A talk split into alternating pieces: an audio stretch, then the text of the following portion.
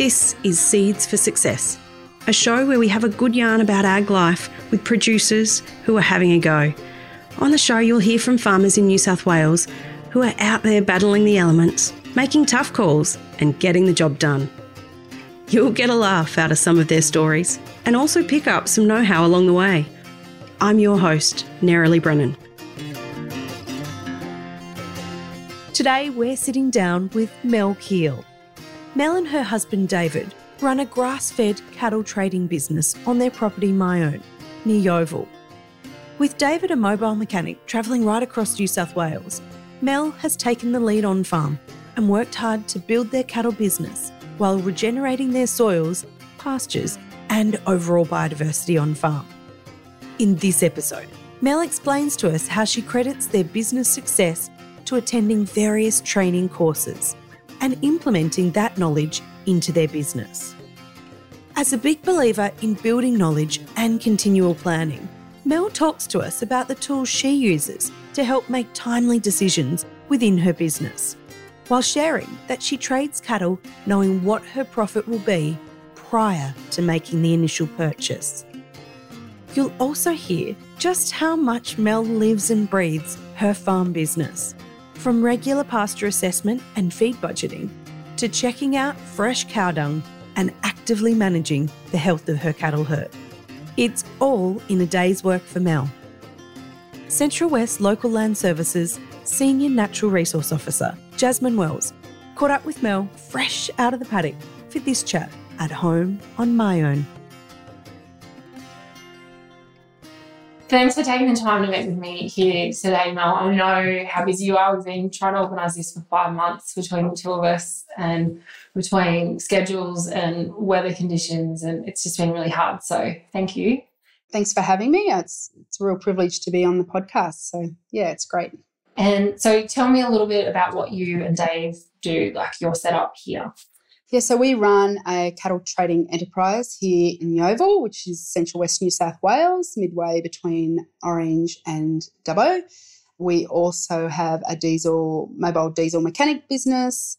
I do some other part time work for private ag, some different contracts and whatnot. So, yeah, it keeps me busy. Got two girls that have just gone off to uni.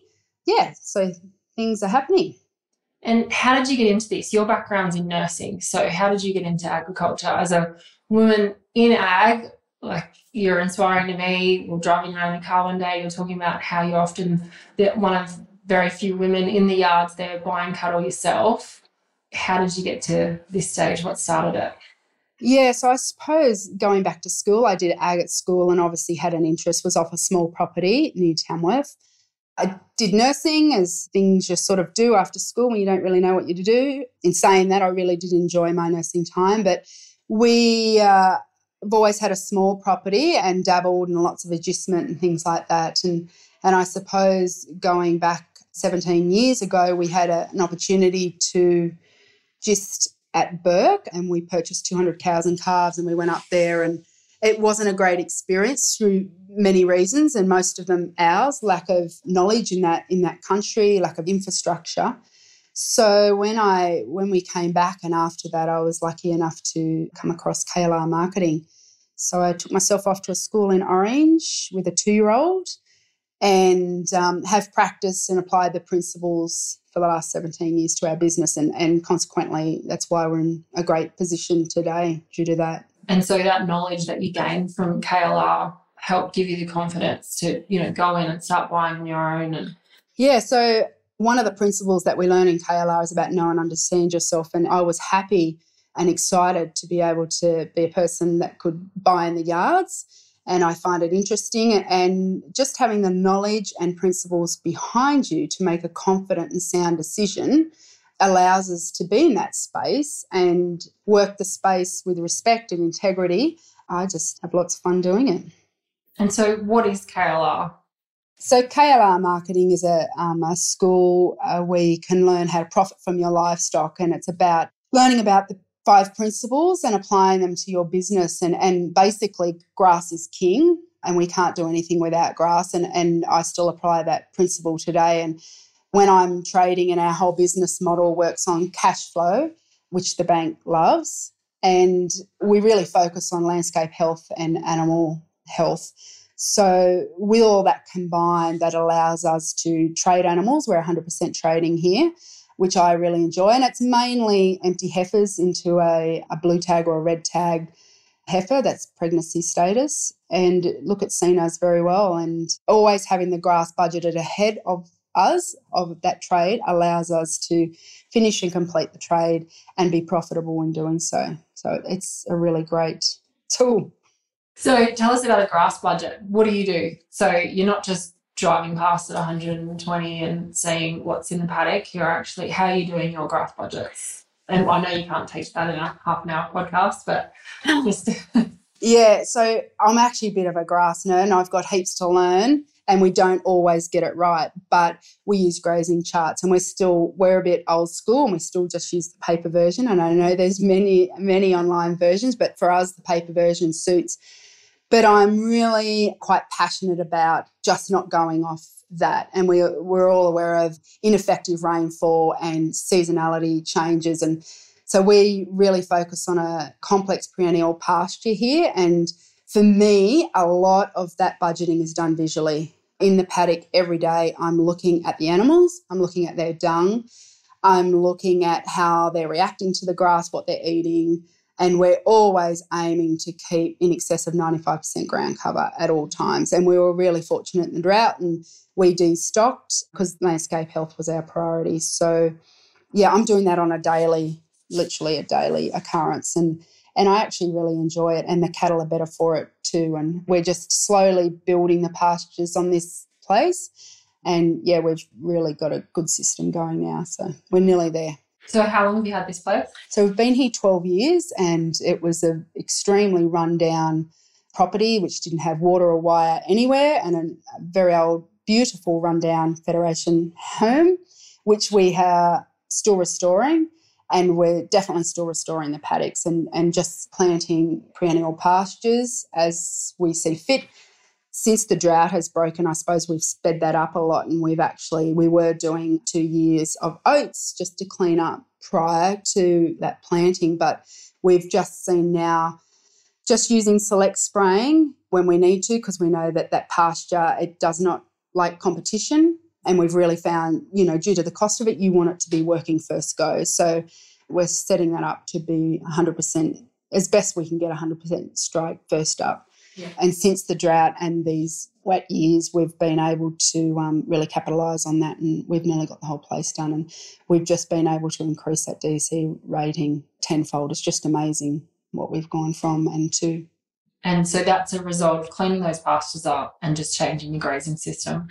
Definitely changing the grazing system and just adding a really broad and complex grass system. Like I often watch the animals and, and we don't want a monoculture of any one grass. So we try and do a six grass and one legume. And we've also got some native pastures that do really well, and we have our subtropicals come through those warrego grass and whatnot. But we've just found by enhancing those pastures, we've just been able to really capitalise on the production.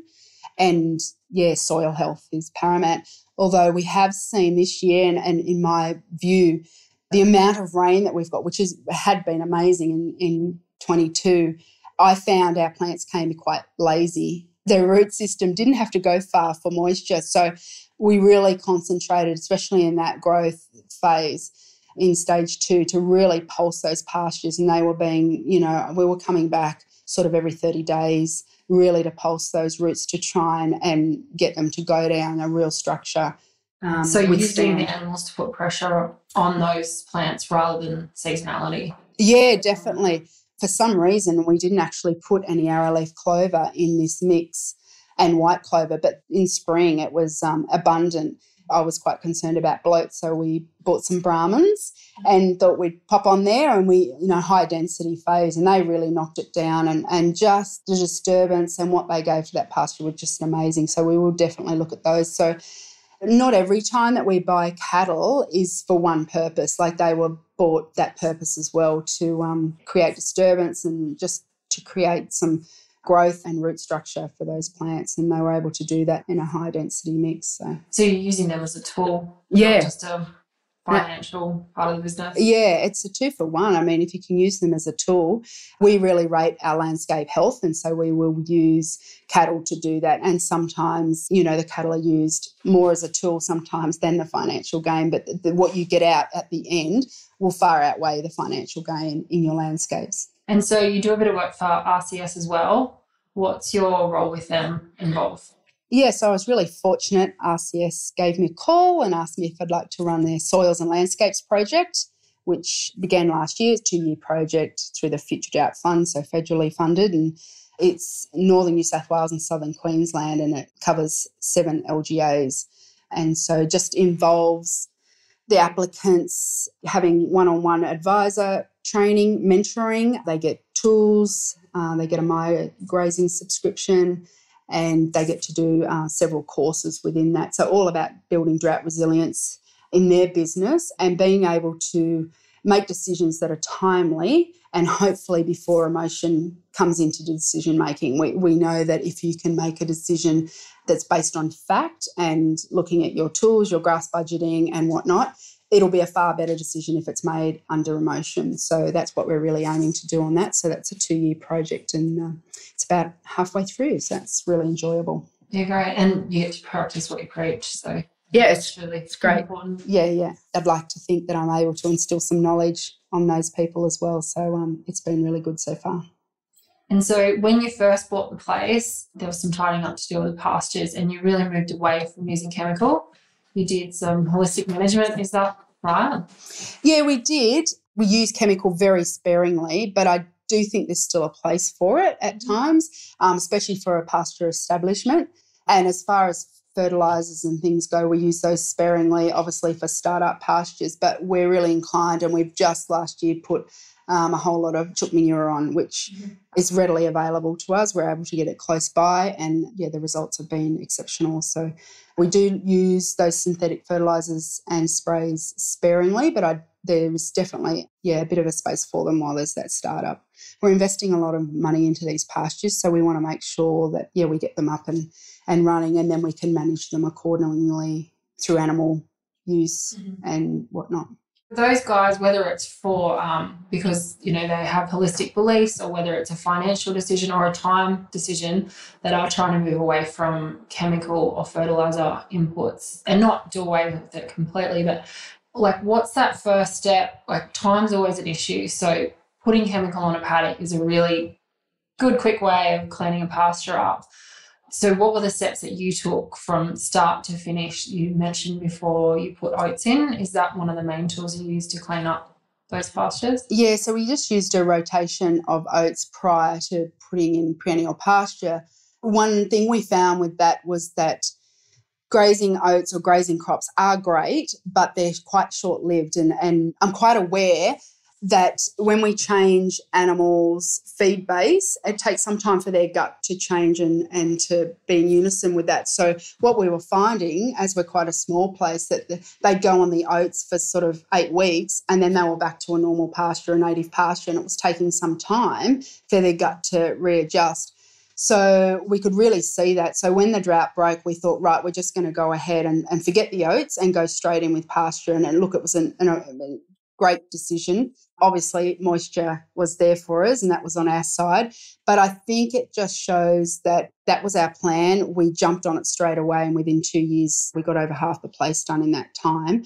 Which, if we're using our older model of using the oats first off, we would have been further down the track. So I just think we're quite a bit ahead now. But it takes some managing, and yeah, you've got to get to know your pastures, know how to feed budget and know what phase they're in. It's really important. Um, it took a, quite a bit of management to keep those grasses in phase two last year. Had a lot of moisture and they were growing rapidly, but you can do it and it's just better for the plants. We're pulse grazing those roots and getting some root systems and structures. And so, for the listener, let's talk phases of plants. So we've done quite a few courses, lots of education. We're still learning, and look, we're certainly not always great at it. And we, but we certainly don't make the same mistake again, or we try not to. You've got phase one, phase two, and phase three.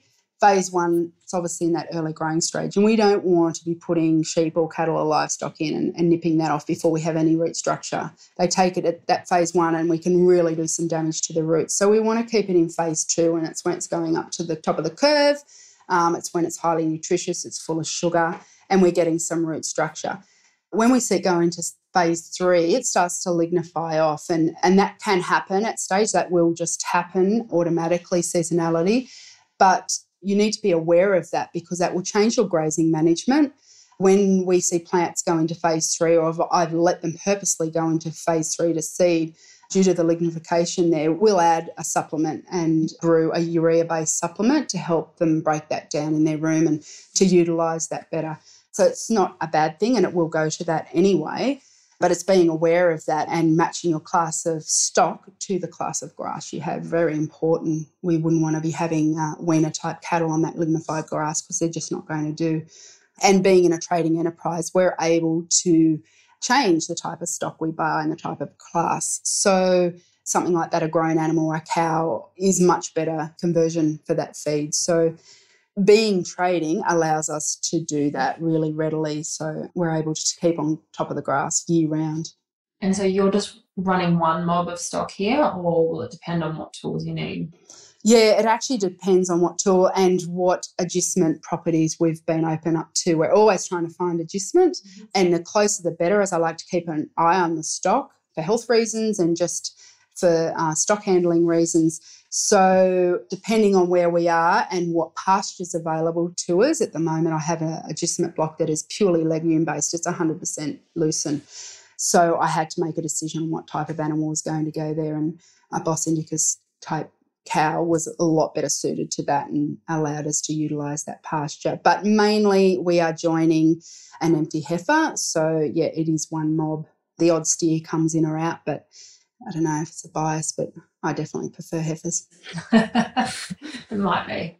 And so you're using all the knowledge you can. You're one of the most well networked people I know.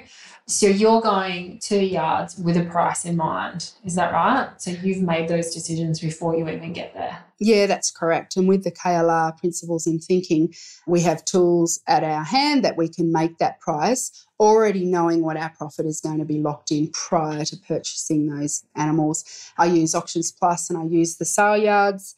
I really enjoy what I do. Yes, it's a business and we need to make money 100%, but I also really enjoy it and I like to be able to take cattle up a level. So if that's in pregnancy status or if that is in weight gain, it's a really satisfying thing to do. And already having that price already in my head for the different classes that I would be able to uh, buy on the day, the confidence that that gives you enables you to be confident in the yards and do your job. We're there for a, it's a job to me. I pay myself to go to the yards and to work. It's a working day. Yeah, and it's a really enjoyable day too. So So you've got your price in mind, you've obviously got a goal in mind. So you're weighing stock in and out or what's the plan there? When they come in, we have obviously biosecurity. I'm quite big on that. So they go to a quarantine paddock and they just get one drench when they come in, which is always Cydectin. So it's dung beetle friendly because we love our dung beetles.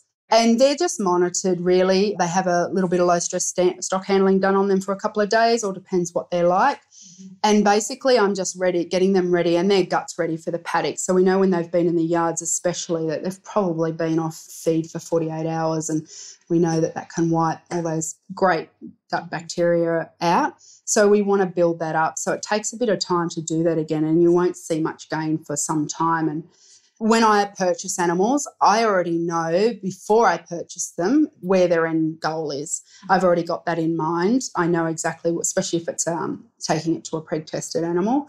I have a very good preg tester, and the day that he comes, they're literally listed on Auctions Plus or privately, literally the next day. So, quite quick on decision making. It's quite a tight turnaround. About a 16 weight trade is our average, and you can do that easily. We know there's cash flow coming in regularly.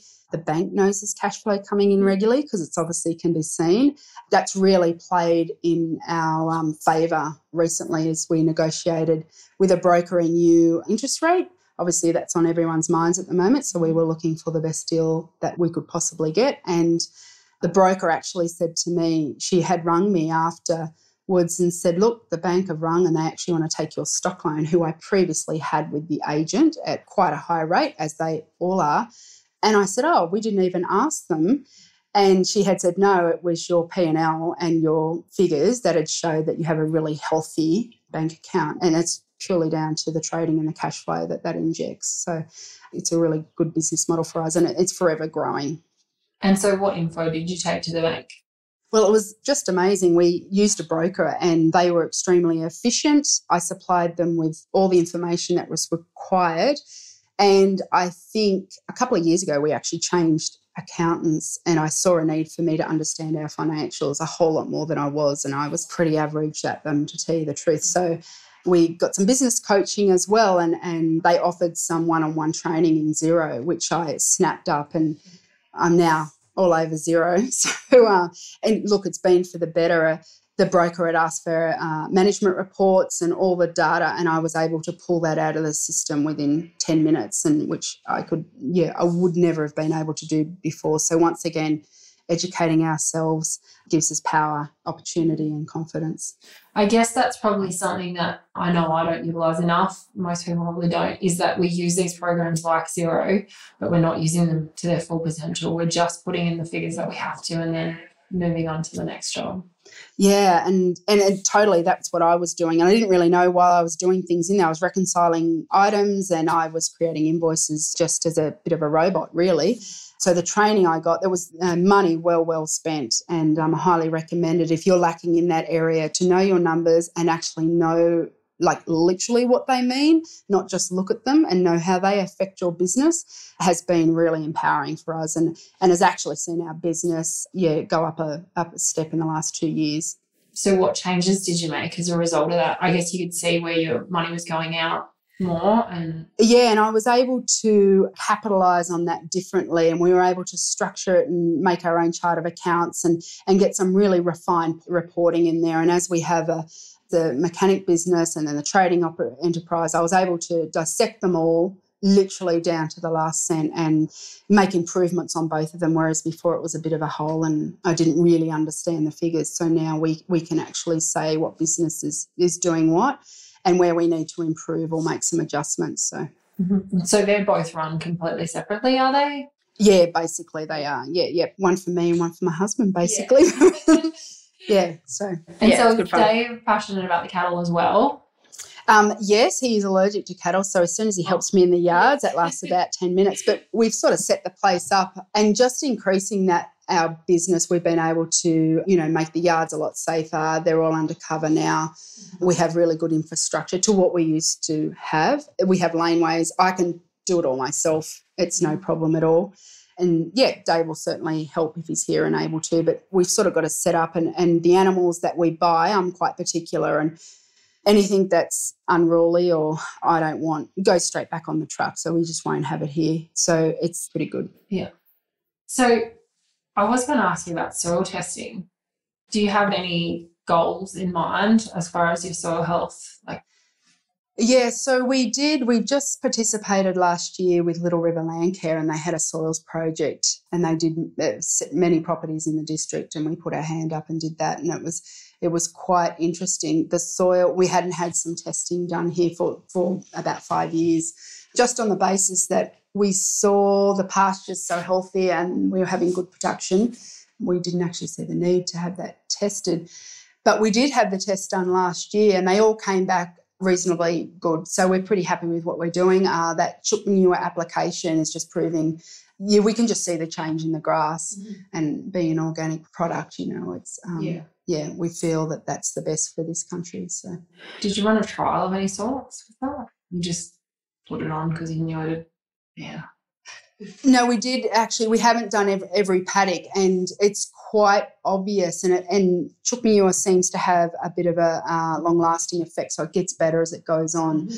So you don't see much of a change really in that first year. It's the next year it seems to hold on a bit better, and and it's just creating that soil structure once it's able to break down and get and get in the soil. But it's just a visual thing. But we do try and do every second paddock, so we're able to compare them next to each other. So nothing scientific. It's just all visual. But everything I do is visual. I'm very yeah. big on being in the paddock, watching the cattle, looking at the grass, putting a probe in, doing that sort of stuff. I think it has to be practical too. I think people like myself working for organisations like LLS, we, you know, we can get caught up in the science. I think it's really important sometimes just to like get out and have a look what grass is there, or even just stop and have a look and see what the stock are eating. Like mm. I have horses as well, and I found because you spend so much more time on one animal, mm. you're a lot more focused on what actually is beneficial to them because you're sitting there watching them. Whereas often when there's a whole mob of cattle or sheep, you don't do that as much. Yeah.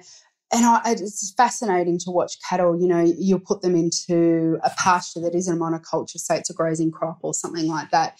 And you will often see them around the edge of the paddock trying to get the yeah. native stuff that's around the yeah. edge. So that to me, they're telling us it's black and white. You know, they want variety, they want biodiversity you know, a lot of the weeds that come up, and I'm not a fan of thistles, granted, but, you know, some of the weeds that come up, they will often eat them. You watch them, they'll take a bite of the grass and a bite of legumes. So it's um, everything in moderation, I think, yeah. applies to everything. And we really live by the KISS principle here. It's keep it simple, stupid. I'm certainly not data based, analytical, figure based, clearly by my book work and whatnot prior, but just really visual, watching the animals. They'll tell you what they want to eat. And you'll see by their coat, their health, and their behaviour. So it's pretty obvious to me.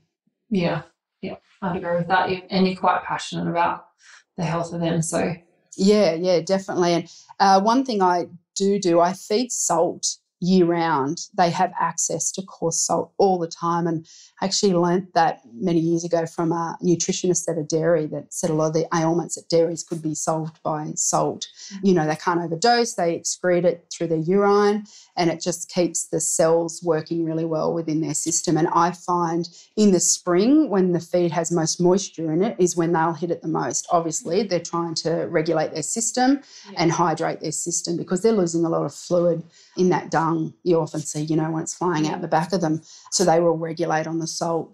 Yeah, so they have that free range all the time. That is all they have, though. Yeah, so you're not doing mag, lime. No, no. We will feed uh, brew in summertime for that lignified grass to make use of that. That's just ad lib mainly though in the summer, but salt year round. And they'll either be on it or they won't be. But I just always make sure it's really cost effective supplement to be giving. You can readily buy it anywhere. And for here, it's you know about fifteen cents a week per head. It's yeah. nothing for the benefits that it gives. And then, what's the plan for the future? So, with so many people I talk to, you know, it's all about expansion and just constantly chasing that goal. I've never had a conversation with you where you're not happy with where you're at. Like you're always, mm. um, you know, you're happy with what Day's up to and the kids doing their thing. You know, you're not constantly striving for that thing in front. Like you're just always so happy and busy with what you're doing. Yeah. What, where are you going from here? Oh, that's exactly right, Jade. We don't actually have um, to expand our agistment, which is great, and we will do if the opportunity allows. But we're not going to take up just any property, and I'm quite big on managing my own animals on on that land, um, and for the landscape health for the owner as well. So if they come up readily, uh, yes, we'll snap them up. But we're we're certainly not out to own copious amounts of land or anything like that. We're really happy we are where we are. We have two great businesses we're happy in life. We like to travel. We're doing a lot of that. Our girls are happily and, and well educated and, and they're on their way to their new life.